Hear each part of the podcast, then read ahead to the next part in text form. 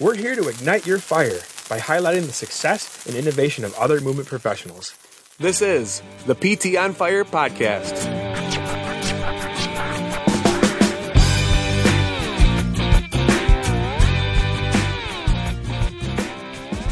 Welcome, David Strickland, to PT on Fire. Uh, for those of you guys that don't know David, he is a uh, licensed athletic trainer in the state of Washington.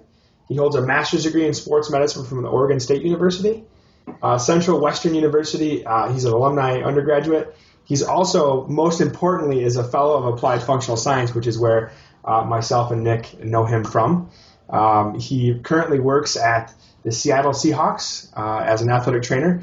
He's been to three Super Bowls and two baseball national championships, and we're super excited to have him. Um, and so, welcome to the show, David. Yeah, thanks for having me on. Really appreciate. Honored to be here. Yeah, man. So, Seattle, how is it out there? Uh, well, currently uh, in the uh, in the month of March, it's spring rainy. So we had um, we had quite the uh, quite the windstorm last night. Uh, somewhere upwards around 100,000 people without power uh, last night. So it's it's it's awesome. It's home. That is great, man. Well, you know, you trade the rain, and we've got the snow. So. Uh, you know, we, we're just coming out of it. We had like a 60 degree day the other day, so we're super excited for spring. And and um, you know, I'm, I'm, sure you're kind of the season's winding down a little bit for you, you know, and getting back to normal, and that's got to feel pretty good as well. Yeah, absolutely. Uh, this is a great time for our staff and kind of the building. It's a chance to kind of take a deep breath and catch up with with family and uh, and friends a little bit before we kind of start hitting it again in mid-April. It was super excited. Uh, you know, I was I was super excited to watch you the last couple seasons you know, seeing you on the field and just just super proud that I was able to be in the you know the same educational class as you and just just awesome And you're you're an inspiration to us and that's really what this podcast is about. You know we're trying to uh, inspire and motivate uh, movement professionals in general just to to think outside the box and realize there's some really great opportunities out there. Well thank you very much for that compliment. It's it's you know whatever it is that we do is always an accumulation of the people who help put us here. So I mean, you know, whatever you see is is is a product on on a Sunday. That's always a product of you know all the people around us and all the people who have uh, helped us uh, get us where we are, and uh, you know all the all the preparation, the GIFT fellowships, the the hours and hours of learning, stuff like that. So so that's what that is, and I appreciate you.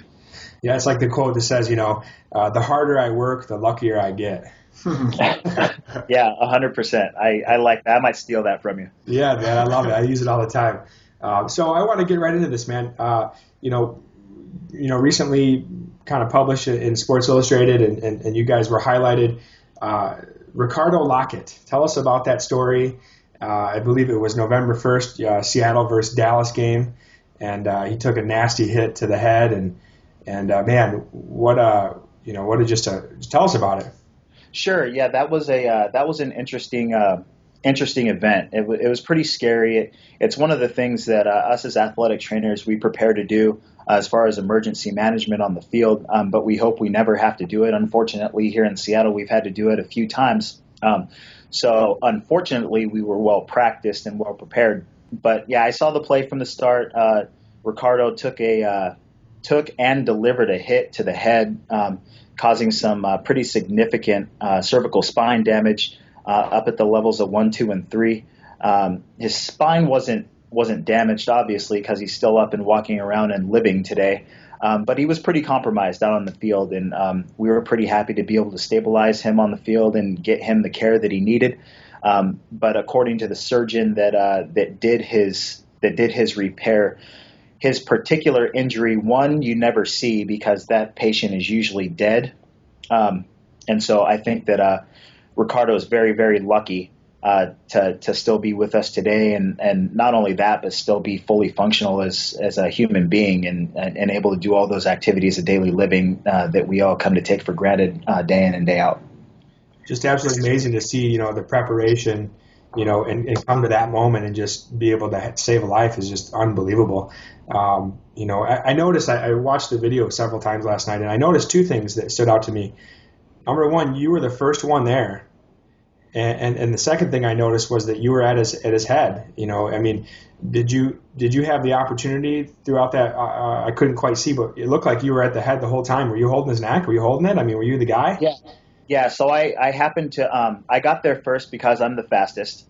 Um, we, so we have a uh, we have a um, we have a hierarchy when we go out on the field. So we have a plan of attack. Usually Donald Rich, who also is a uh, is a GIFT fellow. Um, who's our head athletic trainer, would normally take the head in that situation. Um, but I got there first. I stabilized the head and neck. And one of the uh, cardinal rules for stabilizing and uh, and preparing to package and transport a, a potential C spine injury is once you gain control of the head, you never let go. Um, so I never let go. And so and uh, from that point forward, uh, the rescue was mine to run uh, because I had the most important uh, most important piece in my hands. so I, I'm not ashamed to say that that was the first rescue that I actually had to run in real time on a real player. Um, wow. Normally, you know, I've run rescues in practice uh, time and time again, so uh, it wasn't the first time in my head that I've run it. Um, but normally, I'm at Donald's left um, when he's running the rescue. So uh, my job usually at that point is to take off face mask and uh, get the board in there, get it slid, and all those are very, very important jobs. Um, um, but I happened to be at the head and running the rescue at that that particular moment. Man, that's that's the crazy part. When that stuff happens, you never know what's going to happen. So when it does, you just gotta like get into that fight mode. It's it's crazy how well you guys executed that. Yeah, we were uh, we were pretty pleased. We don't we never think it's perfect, but um, in this case, it was a perfect result. Sure. Uh, so we'll we'll take that any day. Um, How much did you practice that? I mean, if you were to just in your mind, you've been an athletic trainer for a long time. How many times have you practiced that scenario? Uh, well, at least once on game day in my head, yeah. um, and then we we practice it uh, two or three times during the preseason. We bring all of our paramedics in. Uh, uh, that work with us on game days. Uh, we bring um, Harborview, which is our level one trauma center out here in Seattle. We bring their emergency room physicians in to also uh, kind of see what we do, uh, as well as kind of school them up on how to remove football equipment. These folks, um, these folks do a great job of saving lives. They can they can you know take apart a motorcycle helmet. Uh, they can take a steel rod out of somebody's chest, which they've done and they've told us stories about. Uh, but when it comes to uh, football injuries and um, taking taking apart that that unique equipment, um, you know, they need our help a little bit. And so, you know, we we kind of pay that forward to them so that if they see one of our athletes or they see one of the high school athletes that comes in with a potential C spine injury, then uh, then they know what to do. So we we do that every year with with probably about you know 35, 40 people, and we just we drill for a few hours. Just unbelievable. Yeah, I can tell you, I had uh, goosebumps just watching that last night, and just just wow, man, just uh, he's pretty blessed to have someone like you, and uh, just thankful you were there, man yeah, we appreciate appreciate the compliments. I get a big smile on my face every time he walks into the training room. oh yeah, yeah. So so tell us, you know, tell me about uh, kind of switching subjects here, but still uh, maybe another awesome, you know, adrenaline pumped moment. Um, Super Bowls, man. Tell me about the Super Bowl. Like, how was that? Oh yeah, it's uh, you know, it, it's an it's always an interesting uh, event. Um, so I've I've as you mentioned before, I, have been to three. Um, once uh, once the the fanfare around it, that's kind of that's for everybody who's watching the game and and and all that kind of stuff. And and uh, once you get into the game, it's it's just a regular football game. Honestly, um, you know, obviously it's got its impl- implications uh, towards the end. And winning is way better than losing. Losing hurts like heck because um, I've had the opportunity to lose two of those things. But uh, but in all honesty, you know, you, you try to do the best job that you can, and you try to protect your players uh, the best you can, and and at the end, you realize that you know it's a game. You're blessed to be there, and and uh, win or lose, you were one of the last two two teams playing, and uh, you hope that you can look at yourself in the mirror and, and, and know that you did a good job for your guys. So where are your rings? Uh, well, actually, I've, I've I'm doing a high school t- high school tour of our facility today. So I got I have one sitting over here on my bookshelf, uh, and then the the rest of those guys are locked up in a safe. Nice, yeah, man, that's awesome. I got another game question for you. Where were you when uh, when Beast Mode broke the Richter scale when he had that crazy run just plowing people over on the on the side uh, that, there? That particular time, I was looking at I was helping uh, one of our team physicians look at a player uh, who was hurt on the sideline. Uh, so we had him back on our exam table, and uh, you know if you know anything about CenturyLink, then you know CenturyLink it's pretty loud, and uh, yes. the, the fans started getting you know, started getting a little restless. They started getting a little louder, and all of a sudden it was just this deafening noise. And I looked up at the uh, I looked up at the at the screen and saw the patented uh, Marshawn Lynch um, touchdown celebration dance, and uh, I, I was I was I I was excited, but then I still had a job to do, so um, I didn't even really see the play until later that night. Wow. So, so yeah, tell us a little bit about that. You know, how'd you get your start? What's the life like? You know, uh, what's the life like in the day of an NFL athletic trainer? I mean, you know, you, you don't really get to be a spectator, you know. So, so what's it like? I mean, tell me how you got started and, and what it feels like and what the day's like for you. Uh, well, uh, days vary. Um, you know, everybody wants ask that question, and and I guess what they really want to know is what a day is like for uh, 30 weeks of the season. Right. Um, you know, when we start in July and then end in, in uh, well, more often than not, uh, lately in early February. Um, so uh, it's a grind. It uh, it's a grind, and you have to wake up every day and, and realize that you're in a, in a completely blessed situation. Um, you know, we're working 14, 16 hour days, seven days a week. Um, not every not every day is like that.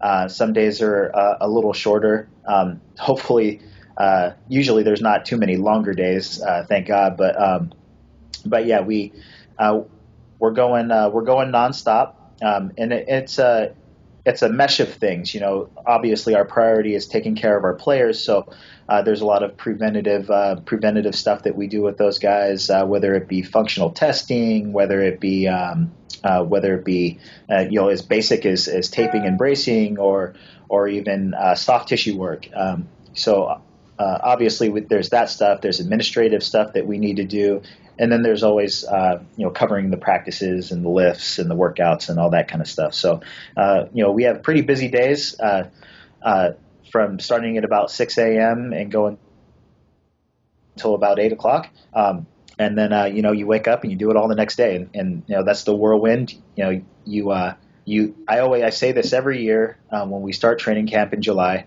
I go, hey, we're to blink and it's to be January. And then January gets there and I go, man, I blinked and this season just flew by. So, you know, you're busy and you're just kind of doing the same thing every day for a long period of time. It just flies by for us. Yeah, and, and David, you mentioned something there about functional testing, and and I would imagine with as long as that season is, uh, and, and the grind, as you mentioned, those athletes are are putting their bodies through a lot. And so, what kinds of things are you guys doing on the front end, or even throughout the season? For functional testing and as far as like a preventative measure or continued, uh, you know, measure for prevention of injury throughout the season? Sure. We, uh, um, you know, we're doing a conglomeration of things. We're throwing everything at these guys. So uh, whether it be uh, FMS or whether it be, um, you know, whether it be some AFS stuff or whether it be uh, some um, uh, some stuff that we well, we didn't come up with it, but our sports science department came up with it, and uh, uh, in just testing um, isometric and uh, uh, uh groin um, strength uh, subjectively. Um, we we do a ton of that stuff, just trying to measure everything that we can measure with these guys. Um, and then there's there's always the functional testing and functional return uh, stuff that we do for the guys. So you have this ebb and flow of injured players. You know, uh, a player gets an ankle sprain or he gets a knee sprain, and um, you know there's there's some functional testing once the healing is done. The, the the strength and conditioning is returned to the limb or to the joint uh, and to the muscles around the joint, then there's the functional testing uh, behind that. So when a player is down for four weeks in the middle of the season, uh, you can bet we're, we're trying to bust their hump a little bit, uh, trying to make sure that at the end of that four weeks they're ready to go. So, uh, um, I mean, there's there's a ton of stuff that we do with these guys um, from that standpoint. So, so you guys really have the whole gamut of movement professionals. You know, you've got the physical therapists, uh, several athletic trainers. kind of tell me about that whole team, and then really describe, I guess, really your role there as far as do you get a chance to to work on strength and conditioning programs and development, or or are you mainly there, you know, uh, in emergency situations and then you know acute traumas, or you know, kind of describe really the whole team that you guys have, and then really where you fit into that into that puzzle. Sure. So our athletic trainers um, and our physical therapist is also an athletic trainer. So uh, I, I, put him I put him into this. Um, uh, you know, we're central to the uh, we're central to the the the injury picture. Okay. Okay. So um, from from day one of injury, uh, we're taking care of the players uh, to to day N of the injury uh, when the player is finished with the injury and, and return to play. So we do um, we do all of the uh, the functional return um, training, uh, the uh, the functional reconditioning of the player until we hand it over to our strength and conditioning coaches. Within that picture, I will call them, um, say, the photo editors. our our sports science staff, uh, they kind of augment what we do. So uh, they've got GPS data, they've got sleep data, they've got um, uh, they've got wellness data. So they've got all this data, all this baseline data on this injured player. So they they kind of help us augment this picture. Hey, he needs this. Hey, he needs that. Um, he isn't doing this well. Hey, whenever you're ready, we can do OptoJump. Whenever you're ready, we can do a, a GPS tracked uh, functional field workout. So they really help us kind of fill in the blanks and and make it so it's not so much guesswork. So we can kind of um, uh, I call it tune in our sniper scope instead of going into the room with a shotgun, if that makes any sense. Absolutely. Mm. Um, so they, they do a good job of kind of pointing us in the right direction so that we can uh, use our skills more effectively, take better advantage of the short periods of time that we have with these players uh, on a daily basis. You know, they're off to meetings, they're at practice, you know, and even our injured players, they, they've got commitments to the team that they still need to fulfill um, other than getting well um, that's just something else that's on their plate. So uh, when it comes down to it, you know, our, our athletic training staff and, our PT, uh, we're central to the to the players' uh, health and wellness, and then everybody uh, around us is really just trying is helping us fill in those pictures um, and to get these players ready. That's great. So it's definitely you know a whole body and, and mind approach that you guys take, and I would, I would imagine it would have to be yeah avoid the burnout that an athlete would go through if it, if that weren't the case. A hundred percent. It's it's it's a really conducive environment for that. Uh, Pete Carroll and John Schneider, um, uh, our head coach and our GM, respectively, uh, they do a phenomenal job of, of fostering an environment where um, you know, as long as as long as you're telling them that we need to do something and you're giving them some support for it, they're completely open minded. They give us all the resources that we need to to be good at our job. So um, if there's any failures on our part, it's not their fault; it's our fault. Um, how, how much of the applied functional science knowledge is on the other end of the spectrum? So, so you're you've said there's several of you that are with, with an injured athlete that have that knowledge. Are there people in your organization that are working on, like the strength and conditioning coaches, uh, that are working these players out on a daily basis? Do they have that information as well? Uh, one of our strength and conditioning coaches ha- has um, has attended a few chain reactions, and he has a pretty he has a pretty good idea of AFS and uh, and um, just kind of what it's all about. Um, but for the most part, we're kind of we're kind of it. So we've got um, uh, Michael Tankovich, uh, who just went through just went through GIFT um, uh, this past year, myself in 2013, and then uh, Donald Rich, who went through it, I believe, in 2011, uh, and then we will send uh, our final staff member for the 2017 class or no, 2018 class, I think. I, I don't even know what month it is right now. it'll be the uh, it'll be the 2017 class, so he'll get started here in February. Awesome. Uh, but you know, with us kind of having having that knowledge and uh, different perspectives uh, to to AFS, um, it kind of it really it bleeds into to other other departments. It's really kind of neat. Excellent. That's great, man. So, so what do you do right now to uh, continue your process of learning? I mean, how are you feeding the fire? Uh, well, right now I am trying to work my way through the 400 uh, CAFS videos. Yeah, been there. Yep.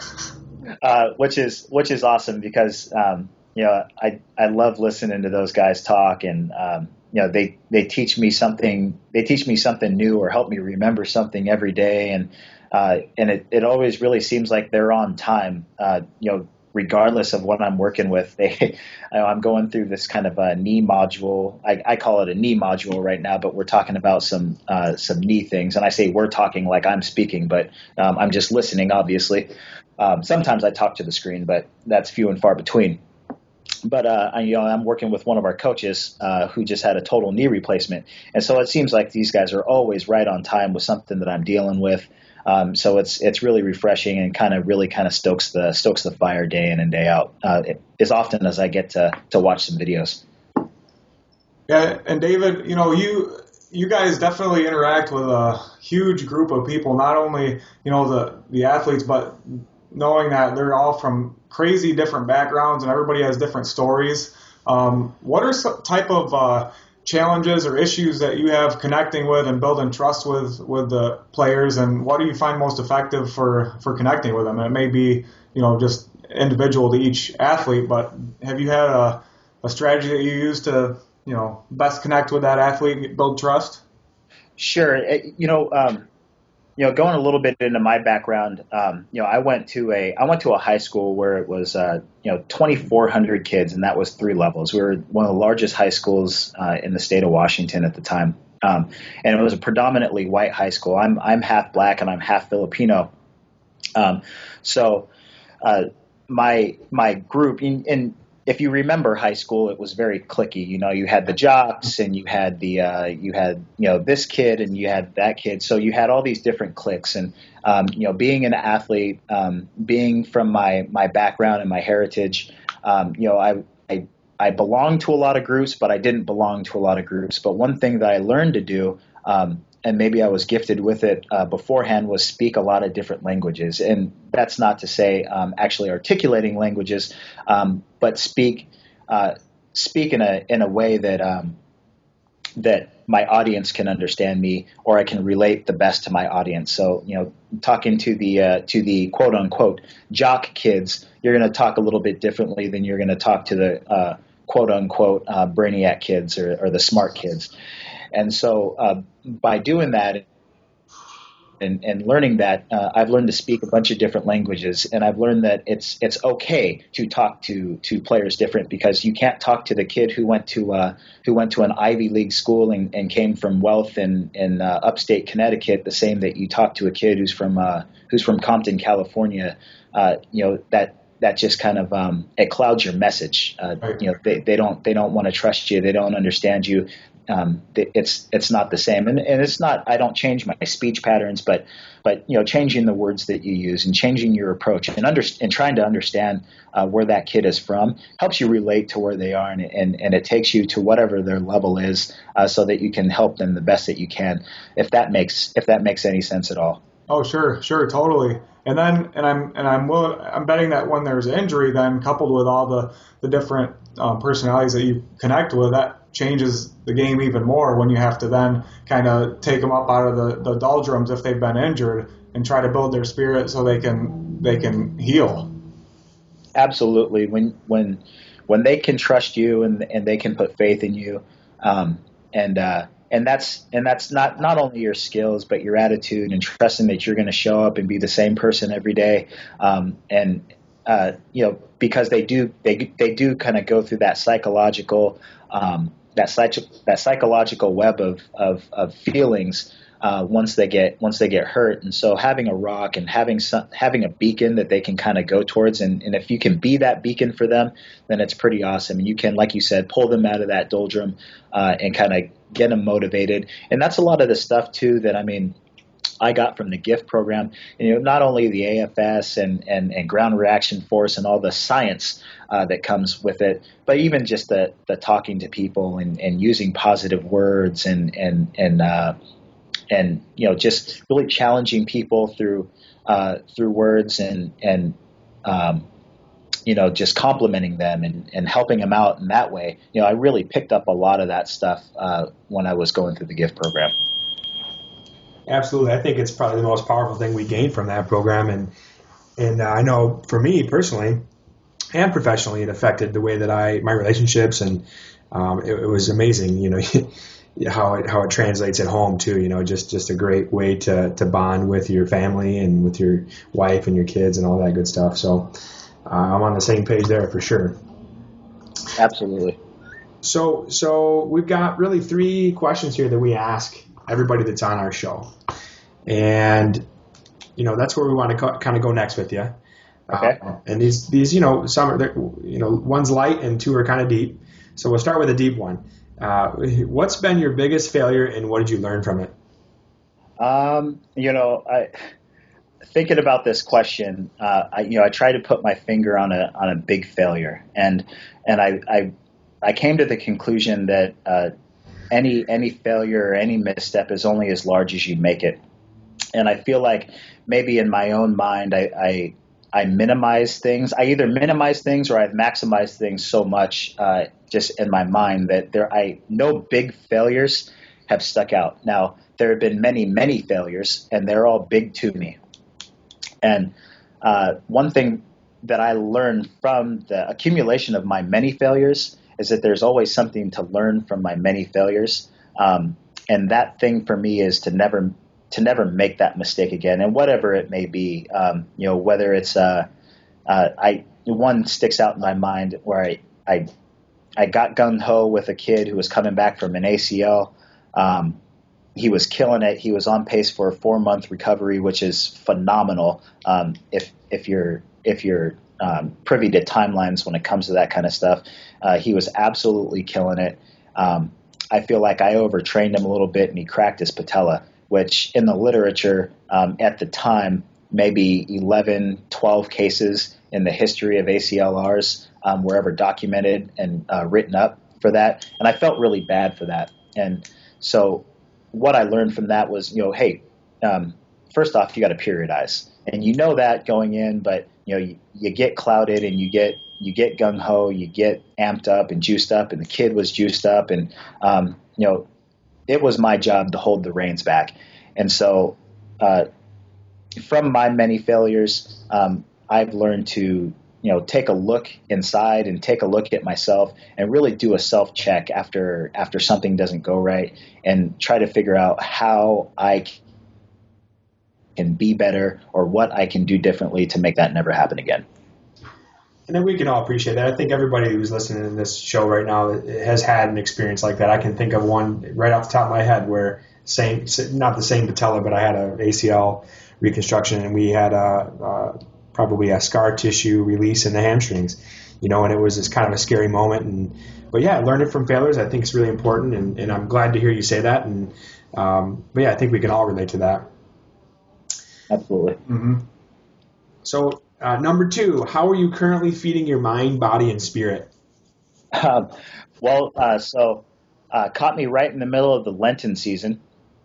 Um, so uh, I'm trying to do a, a better job of um, of uh, of enriching my spiritual relationship with with God and um, and and in that uh, I always find that that always brings me closer to my family um, and it, and it generally makes me approach things. Uh, I I wouldn't say it makes me a better person, but I think that what uh, what opportunities like this do is it, it, just makes you approach life a little bit differently, which in turn makes you seem like a better person.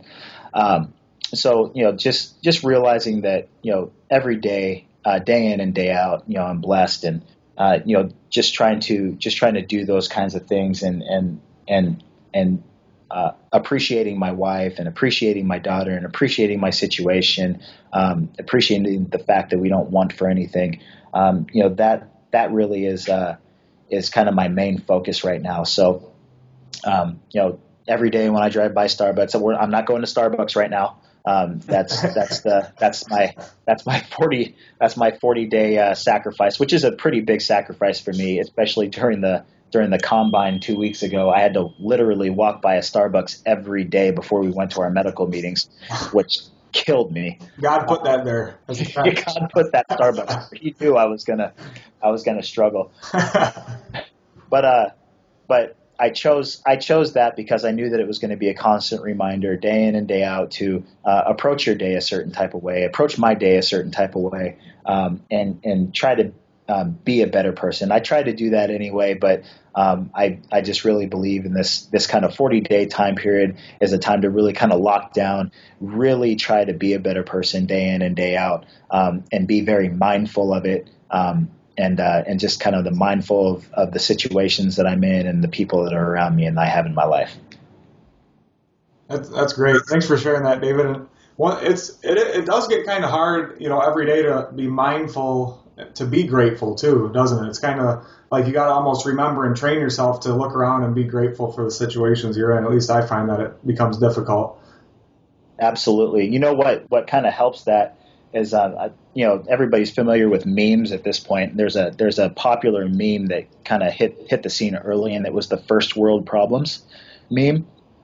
If if you if you've ever seen it, um, but you know when people start to uh, to complain about certain things like you know the TV isn't working or or you know oh I have to go get gas for my BMW or whatever it is you know.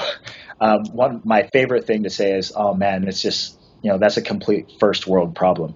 And you know you say it in jest but it kind of brings things back in perspective like hey man there's there's people out here that are trying to figure out where their next meal is coming from or how they're going to house their kids tonight in the rain sleet and snow. So uh, i think you'll be okay for not having cable or the internet went out. I think i think you'll be just fine. Yeah.